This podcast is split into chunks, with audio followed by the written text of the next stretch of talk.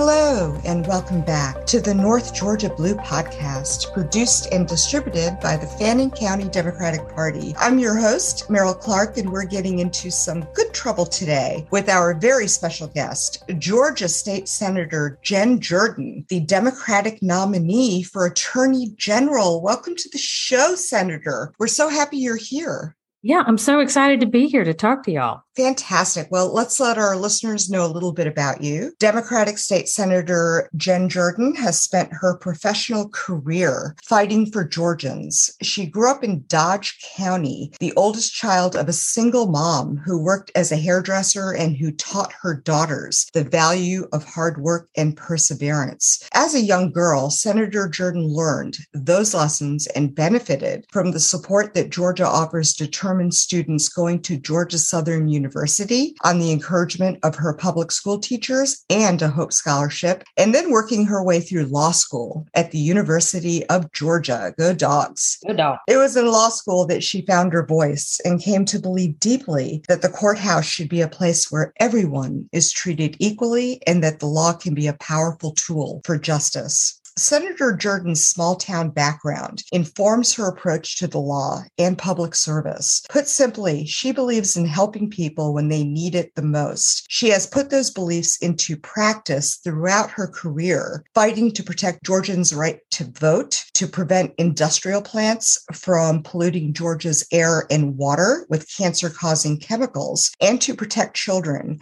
from predators and keep guns out of the hands of domestic abusers. Because because of her real life experience in the courtroom and out, she knows that now more than ever, we need an attorney general who will take a stand and fight for the rights of each and every Georgian. Boy, a true statement was never said. That's why she's running for attorney general to fight for the people of Georgia, as you always have senator. You've always fought for the people of Georgia. So let's talk about that for a moment. And I want to hear about your legal work as well. You've been a zealous advocate for the people of Georgia for quite a while now, both as an attorney and a state senator. And you're particularly engaged on the question of women's civil and human rights with a long track record of fighting to ensure that all of our rights are fully protected. Your speech on the so-called heartbeat bill on the floor of the Senate was both fierce and passionate. Tell us how you will will work as our next attorney general to make sure that all of our rights are fully protected. How do you feel about SCOTUS overturning nearly 50 years of precedent? And I'd like you to touch on the maternal mortality rates in Georgia as well. Yeah, thank y'all so much for having me. Well, you know, what's interesting is that there is a Bible verse in Esther that talks about for such a time as this. And it really does feel like this is the time that I needed to run very specifically for Attorney General in Georgia because of what is happening at the Supreme Court level. And so for people who kind of just know generally what's happening, what the Supreme Court has done specifically with women's reproductive rights and the right of privacy specifically is to say, you know, there's not a right in the federal constitution for women to have a right to privacy. And so the states can basically do whatever they want to do in terms of regulating that. So the impact of that is that we've had our own HB 481 to go into effect. And 481 is the abortion ban that bans abortions before most women even know they're pregnant. And not only that, but has provisions about personhood, which basically say that an embryo is a person under Georgia law, which is just nutty. So we're kind of dealing with those issues. Like, what are the implications of that? And so, from my perspective, with respect to an AG, what people don't understand is that the Georgia Constitution actually provides a lot of protections to the people of this state. And it's something we've never really talked about because we've always operated under the U.S. Constitution because of Roe and, and because of the cases that came after. But Georgia's Constitution really is very protective. So when I think about becoming an attorney general in the state of Georgia right now, when we have the Supreme Court sending back all of these issues about rights that we thought were we're there, right? Whether you're talking mm-hmm. about the rights that women have or whether the right to marry who you love in terms of Obergefell and same sex marriage, all the progress we've made is really, we're regressing and they're sending those issues back to the state. But ultimately, we really do have a state constitution that's really protective. And as the next attorney general, that is what I'm going to use. I'm going to use our own state constitution really to try to protect the rights that I really do think we have under our state constitution, even if the current Supreme Court says that we all of a sudden no longer have it under the U.S. Constitution. What's going on legally through the court? I know that Planned Parenthood of the Southeast and the ACLU, they've all filed suits against HB 481, which is now law, and abortion is banned in Georgia. So, where are we on the legal level? With this bill? So, really, what's had to happen because we haven't had an attorney general who's really been willing to fight for the people is that you've had to have private litigants step up, like the ACLU or Planned Parenthood, or private individuals like doctors or nurses to file suit saying this violates my constitutional rights or the rights of my patients. And so, right now, they have filed a case in Fulton Superior Court. It is pending before Judge McBurney, who's also handling all of the special grand grand jury investigation into Donald Trump and Giuliani et al. So he's pretty busy right now, but he's handling it. And at this moment, he has said that he doesn't have the power to grant a temporary restraining order. And what folks need to realize is that that is just a temporary remedy. It would only restrain the law from going into effect, I think, for like 30 days. But he does believe he has the power to rule on whether or not the law runs afoul of the Georgia state constitution. And so that's kind of what we're waiting waiting on. We're waiting for that briefing to be done. And I've had similar cases like this when I've invoked the Georgia Constitution before. And usually there's some kind of declaratory judgment trial where you argue the issues in front of the judge. And then he ultimately will make the determination. Of course, that will go up to the Georgia Supreme Court for appellate review. But for right now, we're in Fulton County, and I would expect a ruling probably right before the election, if not right after. What can you do as Attorney General? What is the scope? I guess I'm asking what will be the scope of your powers to ensure that women's right to privacy and autonomy over our own bodies is protected. What can you do as AG? I would be doing what these private parties are doing. I would be filing the challenge. I would be arguing in court that the Georgia Constitution actually provides these protections. I would be issuing opinions formal legal opinions from the AG's office that I believe that under current law, look, the, the right to privacy was recognized. I think Georgia was the first state to actually recognize the right to privacy in 1905. So this isn't anything new, right? Mm-hmm. So that's what I would be doing. Unfortunately, right now, because of the attorney general that we have, who seems to be more obsessed with stripping women of their constitutional rights than fighting for them or protecting them, we've had private parties kind of step in to do do the work for us. So I'm watching what's happening with that litigation and we'll see how far it gets before I'm sworn in in January. And you have a personal stake in this, don't you? I mean, you've gone through some painful moments with various pregnancies and you have two children yourself you're a mom and you're a very hardworking mother of uh, two kids and this is personal for you isn't it look i think it's personal for every woman and especially for any woman who is a mother of a daughter. But I'll extend that further. I mean, look, what's crazy to me is that I have not lived a day on this earth where I did not have autonomy over my body because Roe v. Wade came out and was law of the land right before I was born in the 70s. So just to kind of get your head around, like, what does this even mean? And I think for people my age and younger, I think folks are still even processing because it just seems crazy to them that they couldn't have autonomy, that they can't make decisions, that they can't have access to contraception, that they would be forced to carry a pregnancy that really they could terminate at the earliest point in time, right? Mm-hmm. But now they can't because there were certain men in the General Assembly and a governor who made some determinations that they were going to take that choice away from women. And so it's one of those things where it's personal to all of us. And I talk about women, but I will tell you that probably one of the most vocal advocates, particularly for my daughter, is her father, because this is going to impact the lives of our children and the ability of them to make decisions about when they want to have children and their health. Folks who have been pushing HB 481 act like pregnancy is just a walk in the park. It's like getting a manicure or pedicure, and it doesn't impact women's health or their lives or their ability to even make a living. And we know that's not true. And any woman who's ever been pregnant or wanted to be pregnant or lost a pregnancy knows that. And so that's why this issue in particular I don't think it's a partisan issue as much as it's a personal issue and very personal to women.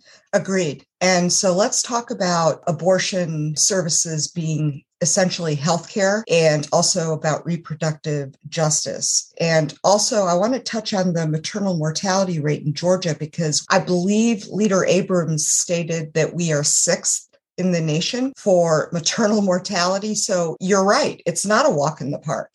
And it can be very dangerous for both women and the fetus. So tell me more about how you would try to ensure reproductive justice as well, especially as it pertains to maternal mortality in Georgia. And of course, that's highest among people of color. So tell me more about that. So let's walk it back a little bit because a lot of times people will put this debate into a box, kind of like, okay, well, you're pro choice or you're pro life, and, and that's all that we need to be concerned with. But from my perspective, and, and I'm originally from South Georgia, Dodge County, and that's where I grew up. And I grew up in a kind of a stringent religious household. And I know a lot of other people have grown up that way, especially outside of the metro Atlanta area. So trying to talk about this issue, even outside of kind of the normal religious frame, you got to think about the impact on maternal mortality. And you may say, well, well, how does this impact that? Well, think about it this way. Like almost half of our counties don't have an OBGYN right now. We know that labor and delivery units have been closing all over the state. We know rural hospitals have been closing all over the state. Women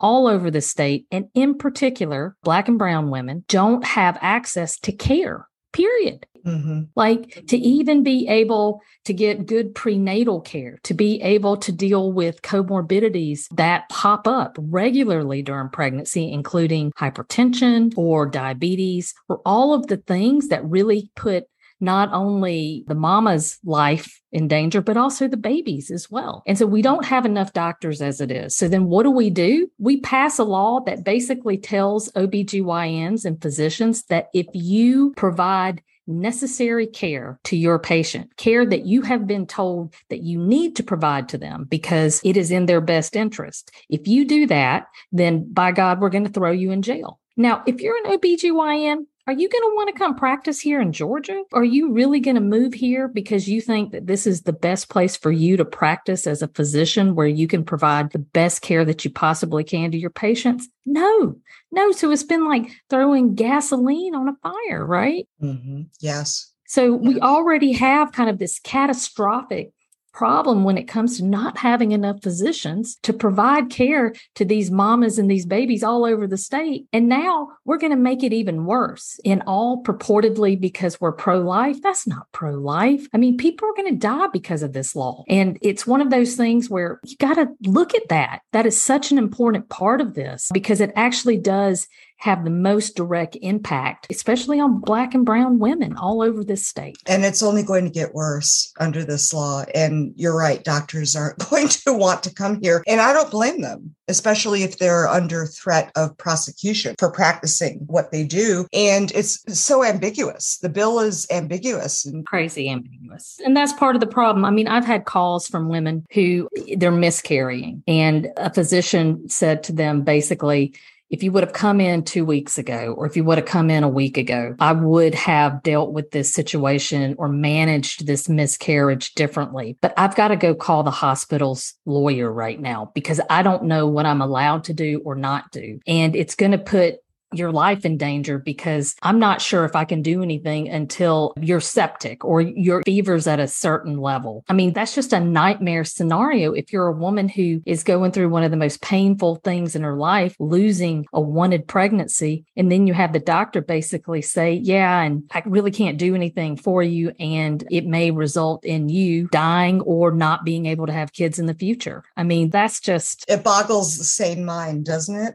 It really does. It does. Crazy. All right. Well, we could talk about this all day, but moving on. And thank you for all of your hard work in this area. I've always thought that pro life was a disingenuous term at best because it's actually anti choice and it's anti life in many cases, as you just pointed out. Let's talk about gun violence for a moment. That's something else that's on all of our minds. The Uvalde elementary students are returning back to school. I read a story on NPR this morning, as a matter of fact, that said that a lot of students refuse to go back to school because they're terrified, which of course, you can't blame them. They watch their teachers and classmates get gunned down in front of them. So, as a mother and a longtime civil servant serving the people of Georgia in particular, how will you tackle Georgia's lax gun laws to ensure that all of our citizens are protected and safe? There's an old saying is that you have to actually acknowledge the problem in order to deal with the problem. And I think that the biggest issue, the biggest problem that we have right in front of us right now are that there are too many unlawful guns on the streets in the hands of people that shouldn't have them. And I always want to kind of clarify here because there's like this Hobson's choice that Republicans or some of the gun lobby throw out there. It's either you're pro 2A or you're anti 2A. And I don't think that's right. I mean, my father was a career Marine. I have been around guns all my life. Like I said, I grew up in South Georgia. I don't have an issue with people owning guns and being responsible gun owners. I don't have that.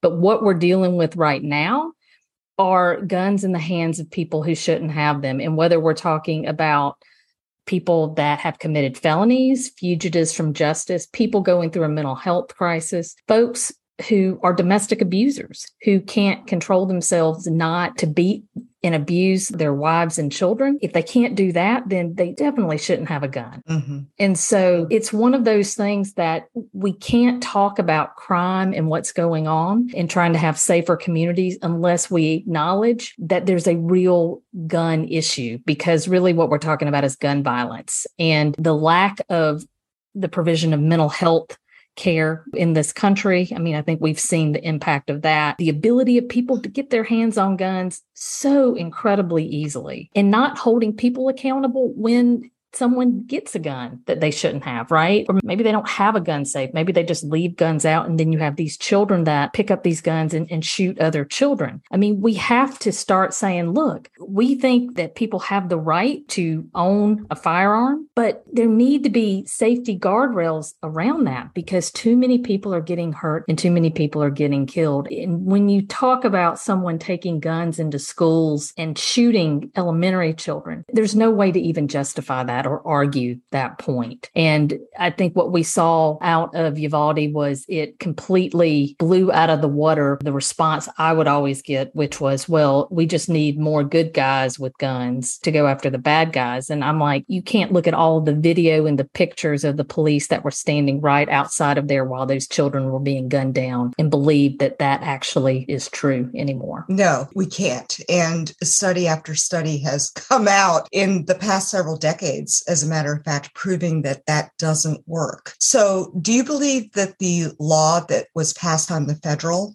level will be helpful in Georgia because we know that Brian Kemp has already allowed people to buy guns without a concealed carry permit.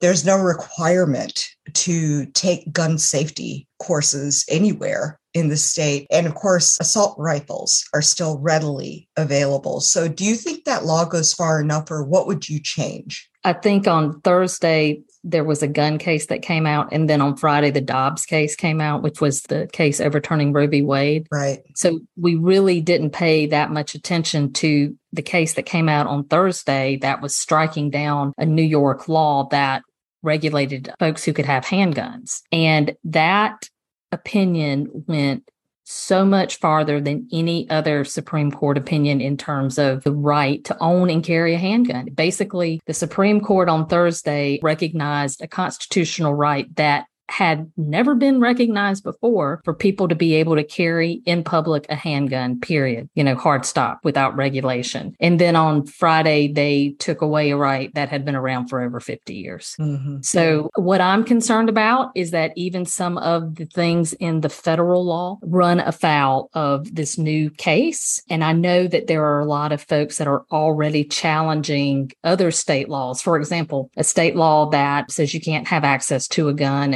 until you're 21. I know there have been some lawsuits filed in other states challenging that, saying that the new Supreme Court case basically says that those can't stand. So that's something that folks need to keep their eyes on because now we've got this Supreme Court case that may make it almost impossible to pass regulations that we really need to try to keep people safe. So that's incredibly important as we're moving forward, not just Dobbs or Roe, but just this whole kind of elevation of the right to be able to carry whenever, however, and wherever you want to. Right. What about our rights not to be gunned down when we're going to concerts or the theater or what have you, or the grocery store for that matter? This very extremist right wing court. Yeah, and it's scary. It is scary because we've seen it happen everywhere, like you said, and people have been targeted. And then older people of color have been targeted. People in certain churches have been targeted. Children have been targeted. I mean, what was it? Highland Park in Illinois, where they had the shooter during the parade. Right. We can't even enjoy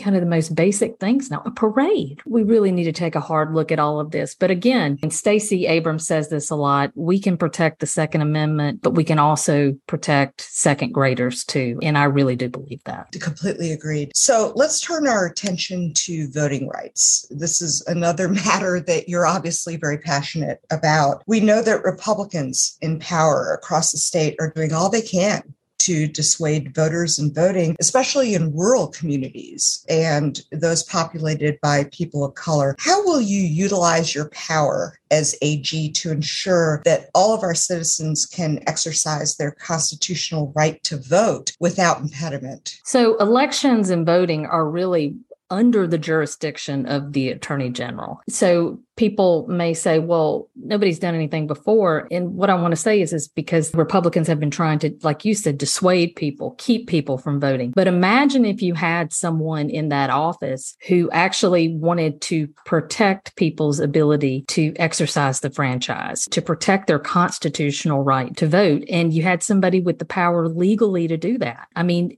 I just look at, for example, the attorney general has not done anything in terms of what's going on in Coffee County. I don't know if you've seen any of the news out of there where they were accessing voting machines and they were letting people copy the software, all this kind of stuff. And that's a criminal act that they were doing. So we haven't heard a peep from the attorney general's office, even though that is exactly who should be prosecuting that. And so the district attorney in Fulton County has really been left as the only person who is willing to hold folks accountable when they are doing things that run afoul of election law or are trying to overturn elections or disenfranchise people. So I like to say to people, the AG's office has a lot of power and that power can be used for good. And so it would be an incredible office that actually prioritized helping people to vote and protecting their rights versus going after them or just trying to defend laws that really do try to keep them from exercising their rights. Sometimes I feel like we're living in the upside down senator know it's it's just we are we are it's insane that republicans and chris carr and i'll go ahead and call him out our republican ag currently who will hopefully be voted out in november who will be voted out, excuse me, in November. And all they seem to do is try to disrupt our constitutional processes on so many levels. So it would certainly be a refreshing change to have you in there who actually cares about our citizens and their rights. So thank you for that. Environmental justice is another hot topic that is on all of our minds. Tell us why it matters Please elaborate on your record, which is quite substantial in this area, and what we can do to ensure that everyone has access to clean water and breathable air across the state, regardless of zip code. So, folks may think, well, what does the AG's office have to do with this? But one of the major areas of the AG's office is making sure that other agencies are doing their job and following the law mm-hmm. and also making sure that business bad actors, big corporations aren't doing things that are hurting Georgians. I mean, that is absolutely within the jurisdiction of the attorney general. And I was faced with this head on when there was a facility in my district that was emitting a carcinogen that causes cancer. And the state EPD had tried to cover it up, but a journalist uncovered it and I'll tell you, all hell broke loose once people knew about it because folks were scared. And this facility had been operating for decades and no one knew about it because this particular carcinogen, ethylene oxide, you can't see it. So it's not like your normal industrial waste that you see it coming through the smokestacks or anything. You can't smell it. You can't see it. It is just deadly dangerous, especially sustained exposure over time. And I delved into it because I'll tell you, I lived in the area that was affected. My kids went to school and breathed the air. And I had a friend that was dying of breast cancer, which is one of the cancers that this particular carcinogen has been shown to cause. And, and this person lived in the area too. So doing the legal work like I do I figured out that the only person who could really do anything was the attorney general. He could go into court. He could at least stop the plant from operating for a period of time so we could figure out what was going on. Are they following the regs? Are they following the law? Really just getting our hands around it because people were really up in arms. And not only did he decline to do it, but he ended up striking a deal with them behind closed doors that allowed them to continue to operate without having gone through the full permitting process yet. So it was at that point that I was like, you know, this is crazy. It's like the one person who actually could have helped refused to do that. And priorities are really mixed up. And that's when I decided I should run for attorney general. To right all of these wrongs. And there are so many of them, especially with our current attorney general being so pro business, but certainly not pro pro humanity. So thank you. And you won that, didn't you? I mean, that was in Cobb County, correct? We're still fighting it out. Wow. The Trump administration ended up inserting itself into it during COVID. It's been ugly, but I will tell you that eventually we'll get there because the facility should not be operating where it's operating, you know, full stop. And it's taken a lot of, of really dedicated people to fight it. And again, private litigants because the attorney general refuses to do his job on behalf of the people. Disgusting and abhorrent. But, you know, thank you for bringing that up. I thought that had been resolved. I'm sorry to hear that it's still under litigation, but I know that you will prevail. So thank you for their work with that. Also, I wanted to talk about your position on reforming the criminal justice system, which is very important. We had spoken to Charlie Bailey, who's running for lieutenant governor as a longtime prosecutor. He is certainly familiar with that system and all the changes that need to be done. So, as AG, you want to reform the criminal justice system and prisons in Georgia, which are notoriously bad, strengthen access to vital health care, and hold insurance companies responsible for bad practices. That's quite a bit. How will you, as our next AG, work to assist? All Georgians. Let's start with criminal justice. So there are limitations to the AG's office. And so the problem is, is that really the AG's office kind of doesn't get involved until something bad has happened. The AG doesn't pass the laws. It doesn't create the policies or anything like that. But where the AG's office can come into play is holding people accountable. And in particular, let's talk about if there are problems in terms of policing. We've had a lot of officer involved shootings that are not appropriate appropriate. And there are questions about how lawful they were and holding those folks accountable when, you know, they hurt people and they did something they weren't supposed to do. And so I think that's kind of where the AG comes in, kind of after the fact. And I like to, to give people an example because I think sometimes it's hard hypothetically to think about it. But if you think about George Floyd in Minnesota, and the AG, the attorney general there, Keith Ellison, who's a Democrat, he actually prosecuted the officer who was charged with with killing George Floyd and murdering him in that case and prosecuted him and got a conviction. But then if you look at Kentucky and you look at Breonna Taylor in that case, you had a Republican AG who refused to prosecute the officers that basically gunned Breonna down. So that's what I'm talking about. It's like after the fact, something bad has happened, but somebody needs to be held accountable. And at the end of the day, the attorney general plays a really important important role with respect to that. That's good to know. that would be very helpful. So let's talk about healthcare and the ACA and Republicans in our state who refuse to expand Medicaid. What are your thoughts on that? Look, I think that part of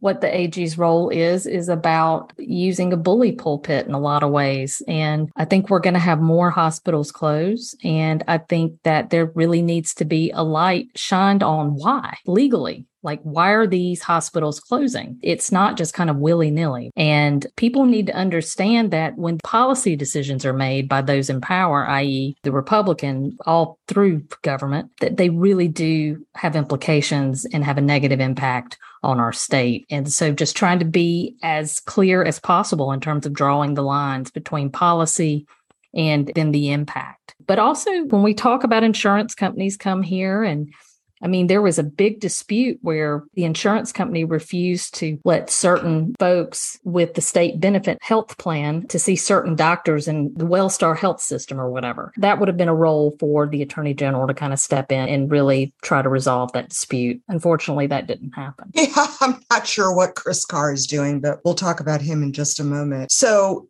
throughout your professional career as both an accomplished attorney and senator, which we are so grateful for all the work that you've done on our behalf, you've diligently worked to protect consumers by fighting for economic justice. Can you elaborate about your accomplishments in this area? Yeah, most of my legal career has been really in the area of consumer law and fighting predatory lenders. And a lot of times you have to fight the fights that come to you. So I remember during the fallout from the subprime loan fiasco, I was having to go into court and stop a bunch of wrongful foreclosures. And so it's one of those things where when people are down on their luck and nobody else is willing to stand up for them because they don't have the money to pay an attorney or whatever, that's really where I have done a lot of work. And that's actually one of the specific, like when I was talking about elections, there's also a specific area for the Attorney General's office in terms of consumer protection and elder abuse. These are all areas that I have practiced in for over 20 years and really look forward to being able to bring expertise and experience to bear so that the people of this state can actually benefit. You have that track record. I would say that Chris Carr does not. So let's talk for a moment about Chris Carr, our current Republican Attorney General in office. First, what's wrong with him? And I know that's an open ended and loaded question, but why is it so important that he be replaced? And he is a far right extremist, as we know. And we also know that he's done, as you've perfectly illustrated here. He's done little to nothing to help Georgia citizens. So, what are your thoughts on him and why he is the way he is? philosophical question for the ages. So, look, I think that Chris and I just have a philosophical difference in terms of what the Attorney General's office is. I think he just views it as just another political stop on his way to becoming the next Republican governor or the next Republican United States senator. He really never practiced law. He never really wanted to practice law, to be quite frank. He's been a bureaucrat his entire life and is just kind of been in the political ethos, swamp, whatever you want to call it, his entire life and his entire career. So everything for him is political. Like it's everything. So whenever he does anything with the AG's office, he's doing it through a political frame. So he never went after Trump when he was president, even though Trump was doing a lot of bad stuff. But man, he's filed suit after suit against Joe Biden since he's gotten in. And he really does believe that that's what he should be doing because he's a Republican, right? So Republicans attack Democrats, Democrats attack Republicans. And my view is that the office really shouldn't be political at all that the office really should just be serving the people of the state. You look at the law, you make a call one way or the other, you give your opinion. And if people's rights are being violated, that's when you jump in. But when you have an AG who literally filed a lawsuit in Texas to strike down the Affordable Care Act, which of course covered so many people in our state with pre-existing conditions. Mm-hmm. It would have been a disaster if he would have succeeded, to be quite frank. When he's doing something that is diametrically opposed to what people in this state need because he looked at it as politically beneficial, that's a problem. And so that's where we just view things very differently. I'm a lawyer's lawyer. I'll always be a lawyer's lawyer. I'm the person that folks call when bad stuff is happening. And I think to be able to bring that experience, expertise, and background to the attorney general's office really could change a lot of people's lives in this state. And that would be a wonderful thing because it's sorely needed in this hyper partisan environment that we're in. So, if someone wants to get involved with your campaign, if they want to volunteer and donate, where would you send them? Jen, J E N, the number four ga.com. That's our website. You can get all kinds of information there on how to get in touch and love people who want to volunteer and you don't have to travel very far. I mean, we've got texting programs, we've got phone banking. If you want signs, whatever it is, we really are wanting to touch all parts of the state because even in areas that are considered red, for example, or that are gerrymandered to make sure that Republicans win, you can't gerrymander a state. And it's so incredibly important to get out voters from North Georgia, South Georgia, and everywhere in between. Yes, it is. And, you know, we live in a red area, quote, end quote, up here in Blue Ridge in Fannin County. And it's a challenge, but we have to keep fighting and ensure that everyone's rights are being respected and everyone is being heard. So finally, Senator, with all that's going on with your career, with your background, and you are obviously eminently qualified to be Attorney General and beyond.